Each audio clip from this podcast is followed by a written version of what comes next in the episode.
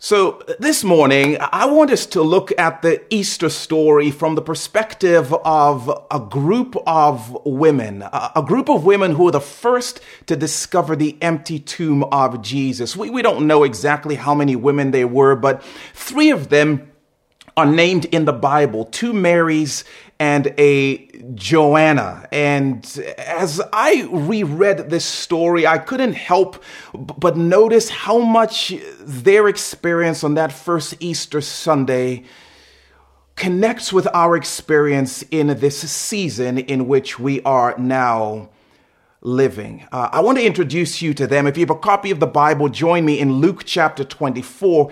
We're going to start reading at verse 1. Again, I'd encourage you grab a copy of the Bible or a device and turn to the Bible app, grab something to write with, something to write on, and just continue to ask what the Lord wants to say to you through his word. But let's meet these women. Luke chapter 24 starting at verse 1. It says on the first day of the week, that is Easter Sunday, very early in the morning, the women took the spices they had prepared and went to the tomb. Now, these are some awesome ladies that I believe we just don't hear enough about. They didn't just follow Jesus as their leader, but they loved Jesus as their friend. Matter of fact, at great risk to themselves, this group of women went with Jesus all the way to the scene of his death. They were there at the cross. But not just that, when Jesus' body was taken down from the cross, they secretly trailed the soldiers to see exactly where his body would be buried. And they just weren't okay with the reckless way in which Jesus' body was treated. And so they hatched a plan. We're going to go back home and we're going to prepare some spices. We're going to prepare some perfume. And then on Sunday morning, we're going to come back here and beg the soldiers to allow us to go into the tomb just for a few moments so that we can embalm the body of our friend Jesus and give him the kind of send off we believe he deserves. And so their plans are beautifully laid out with no idea what's about to happen next. Look at what it says in verse 2.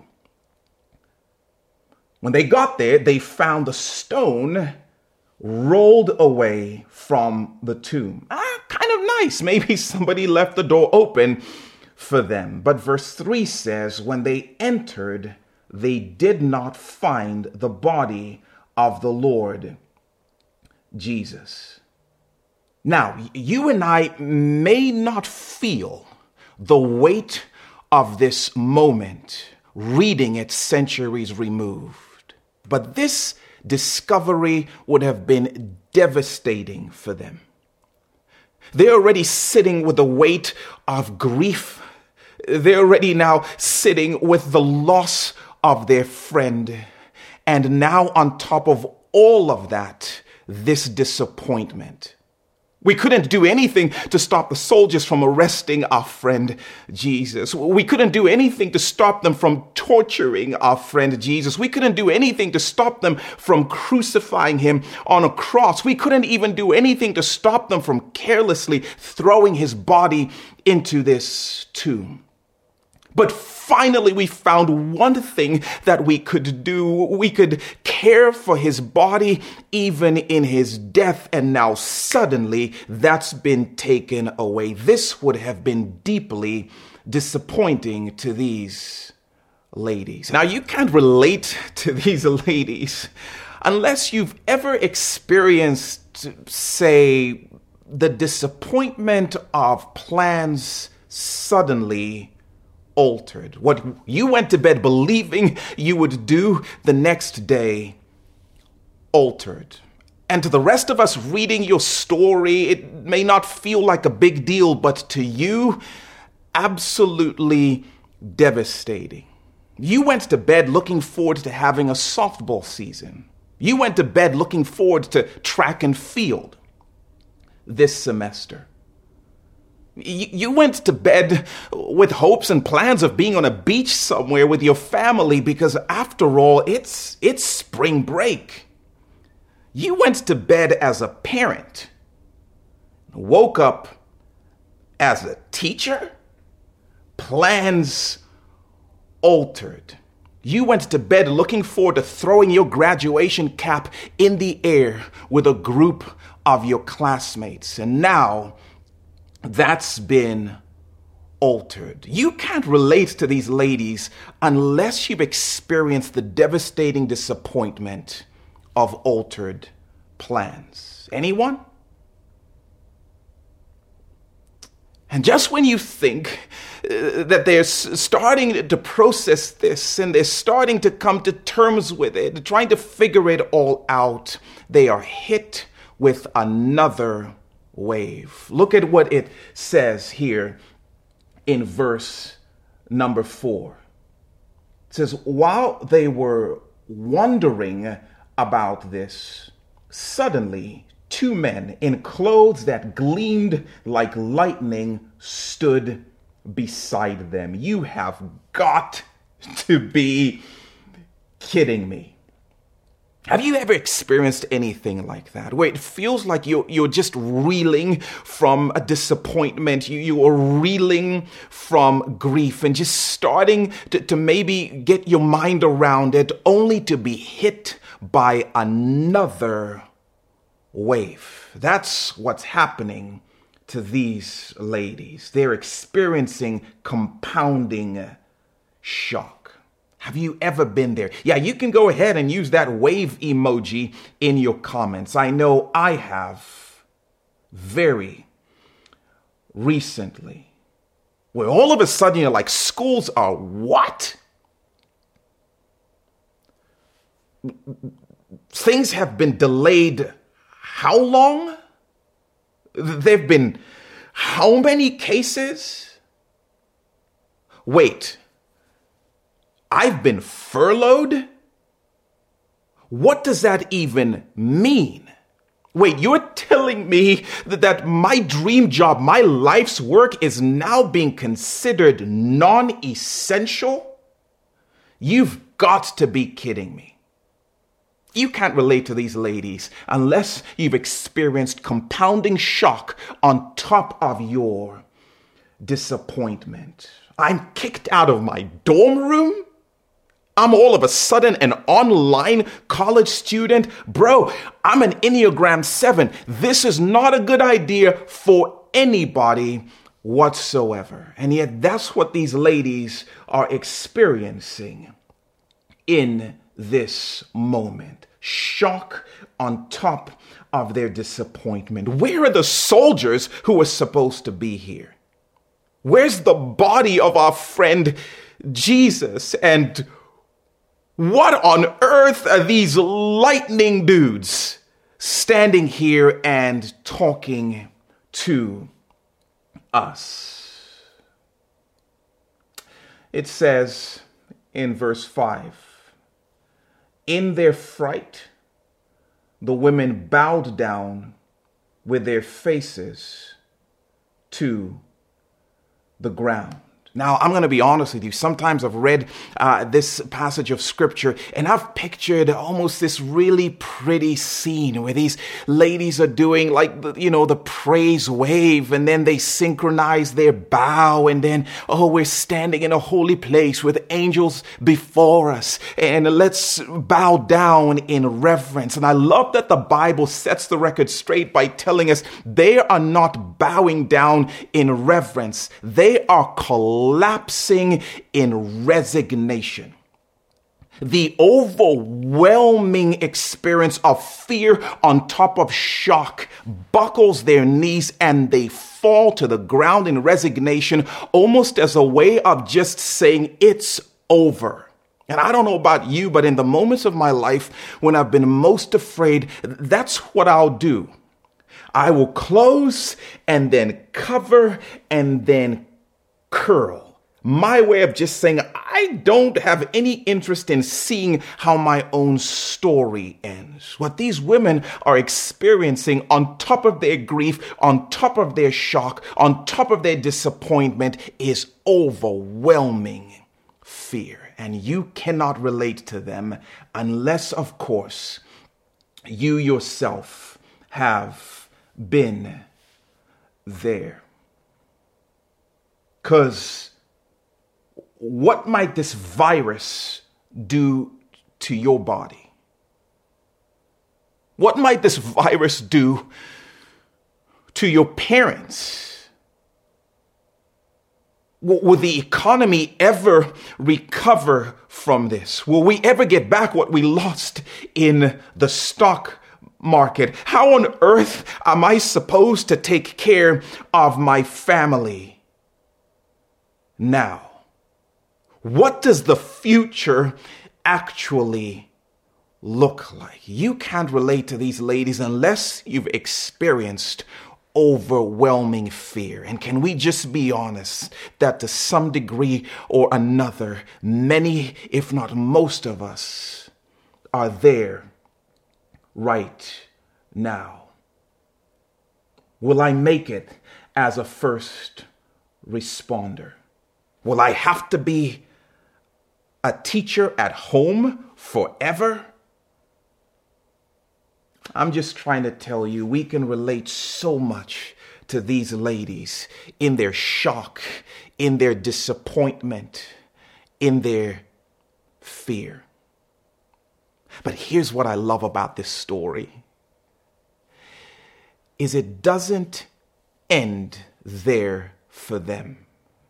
And I'm telling you, it doesn't have to end there for us. Look at what happens next. This is so awesome. Second part of verse 5 says, But the men, these lightning dudes, said to them, Why do you look for the living among the dead?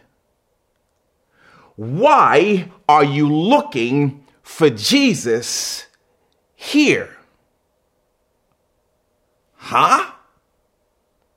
I mean, can we just put our spirituality aside just for a quick moment and acknowledge, sorry, kids, that's kind of a dumb question. Matter of fact, if the, the ladies had an opportunity to answer this question, I suspect they might if they could somehow put their fear aside for a moment. Why are we looking for Jesus here? What kind of question is that? Where do we even begin with all the reasons? Um, well, let's start medically. now, we're no surgeons, but we know enough to know, and we believe the experts will back us on this. But dead means dead. It doesn't mean living. And we saw Jesus dead, which means we are looking for someone who has died. What do you mean? Why are we looking for the dead among the living? And let's talk historically. I mean, ladies, stop me anytime, but we're not historians. But in all of human history, every time someone is buried, the grave becomes their new permanent address. So if we're looking for someone who's been buried, it, it, it makes sense that we should come here. And, and they don't call us the logical ladies for nothing in the village. Uh, logically, we know enough to put the dots together and say if we're looking for someone who is dead and someone who is buried, this is the right place to come. Don't try and confuse us with your fancy questions. Why are you looking for Jesus here? Their response and their decision to come to the grave makes absolute sense logically, except verse number six. The angels say, He is not here, He has risen. Woo! Remember how He told you while He was still with you in Galilee he has risen. He has done something that transcends logic. He has done something that defies all medical expertise. He has done something unprecedented in all of human history. He has actually risen from the dead. Remember how he told you that on the third day he would get on up? Remember how he told you he wouldn't be here on the third day. So we're just asking you, why are you looking for him here when he told you he wouldn't be here? Which is what the angels are asking. Remember what he said? And I'm telling you, church, that's the whole message this Easter. Remember what he said. That's a good word that the angels are preaching. But it's a word that won't make sense to you unless you've ever been in a situation where you've had to ask, Am I going to go with what Jesus has said or with what's always been? Am I going to go with what Jesus has said or with what all the experts seem to be saying? Am I going to go with what Jesus said or with what makes the most logical sense to me? This word won't make sense to you unless you've ever been in a situation where you've had to ask, am I going with what Jesus has said or with what everything around me says, with what everything within me feels, with what my bank account warns? And on that first Easter, much like is true for all of us, these ladies were faced with a choice when the angels had reminded them what Jesus had said. Will you build this season on what Jesus said or on something else? That's the question that we all have to answer because in this season, something is ultimately going to drive what we think and what we feel and what we do. And please hear me. It's either going to be what Jesus said or something else. Now, don't get me wrong. that doesn't mean that those things are always opposed. That doesn't mean those things are mutually exclusive, but they are never equal. One of them is ultimately going to drive. And the question for us this Easter, much as was true for these ladies, is which one is it ultimately going to be? What Jesus said what Jesus said. That's a foundation that I believe will never be shaken. And let me just make my ultimate recommendation go with what Jesus said. Remember what he said, and it says in verse number seven the angels remind them, just as they would remind us. The Son of Man, that's Jesus, must be delivered over to the hands of sinners. He told them this. He must be crucified. But come on, somebody, on the third day, be raised again. He said it. And I can imagine the angels not so much saying, told you so, but this sense of if you had banked and built your lives on what Jesus said, you would never be here right now. And I wonder if that's not a word for maybe some of us. If you had banked and built on what Jesus said emotionally, you may not be here right now.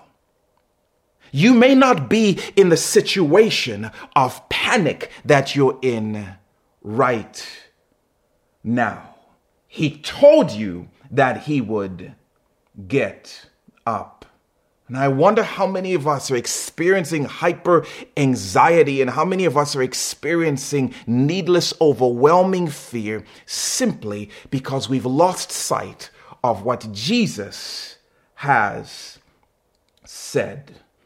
And we're looking to the headlines for hope and we're looking to Fauci for freedom. No offense against him. He's a really cool guy, if you ask me. But check out what happens next in the story of these ladies and what I pray will happen in all of our stories this season. Verse 8 says, Then they remembered his words. I love that. Then they remembered his words. These ladies say, Oh, yeah. He did say that, didn't he? He did tell us he wouldn't be here for very long. After all the moments of grief and after all their moments of panic and all the experience of shock and all the devastating disappointment and all the overwhelming fear they experienced, they came back to this place and said, That's right. Jesus did say that. And then they went home. And they not only went home, they went home sharing hope with the other followers of Jesus Christ who were experiencing overwhelming fear. You, you know why we love Easter? Easter is this beautiful reminder that if the grave was not strong enough to keep Jesus from doing what he said, what pandemic can possibly keep him from doing what he said he would for you?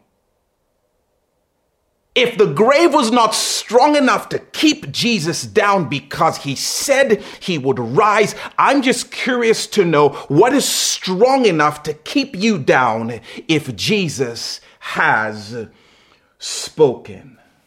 There is only one option, church, for making it through this season. Not merely surviving this season, but actually having extra hope to give to others in our world. And that is coming back to what Jesus has said. And the resurrection is a reminder he will always deliver on what he said, and nothing is too great for him. I better be getting an amen in the comments section on that one right there. In fact, next week we're going to start a series uh, of conversations on the promises of Jesus, talking about what Jesus has said. Because listen, whatever else happens in this season, we want to come back to what Jesus has said. We want to build our lives, we want to bank our lives on what Jesus Christ has said. Now let's let's not be naive. Please, let's not do the super spiritual thing. Easter is not for pretending that we don't feel the things that we feel. It's not for pretending we don't feel shock and disappointment and fear. No, in fact, Easter is a great time to acknowledge those things. In fact, it's a great time to pile our shock on top of our fear and pile our disappointment as high as we possibly can. But then when we're done piling, to then speak to the pile and remind it he is risen. And if the grave was not strong enough to keep Jesus from doing what he said, then you are not strong enough to keep Jesus from doing what he said he would in my life. If he said, all things work together for the good for those who love me then I'm believing my disappointment and, and this pandemic and what's happening in the economy is not being wasted, but it's being repurposed for my good. I am going with what Jesus Christ has said. If he says that his angel encamps around those who fear him, then listen, I'm going to make a circle around all of the things that are coming against me and remind them you are surrounded because Jesus has said so. He is risen, church. That is the ultimate proof that he will do what he says he will do. Let's build our lives. Let's bank our lives on what Jesus Christ has said. And, and I want to say something to, to maybe somebody who's watching or engaging this message and you don't know Jesus Christ personally. I, I, I just want to let you know that there is a greater pandemic than the virus we're experiencing right now. It's a pandemic of sin.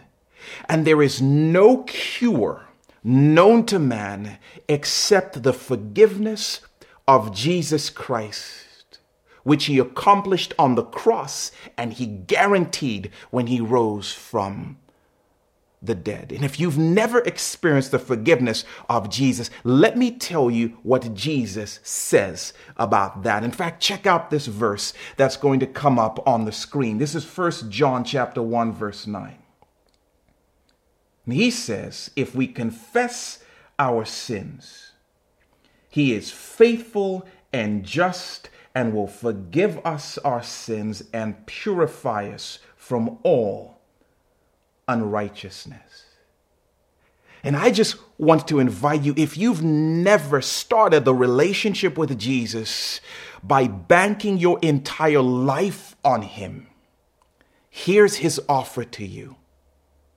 Bring your sin, bring your mistakes, bring your brokenness to Him and confess that you need Him to forgive, and He will.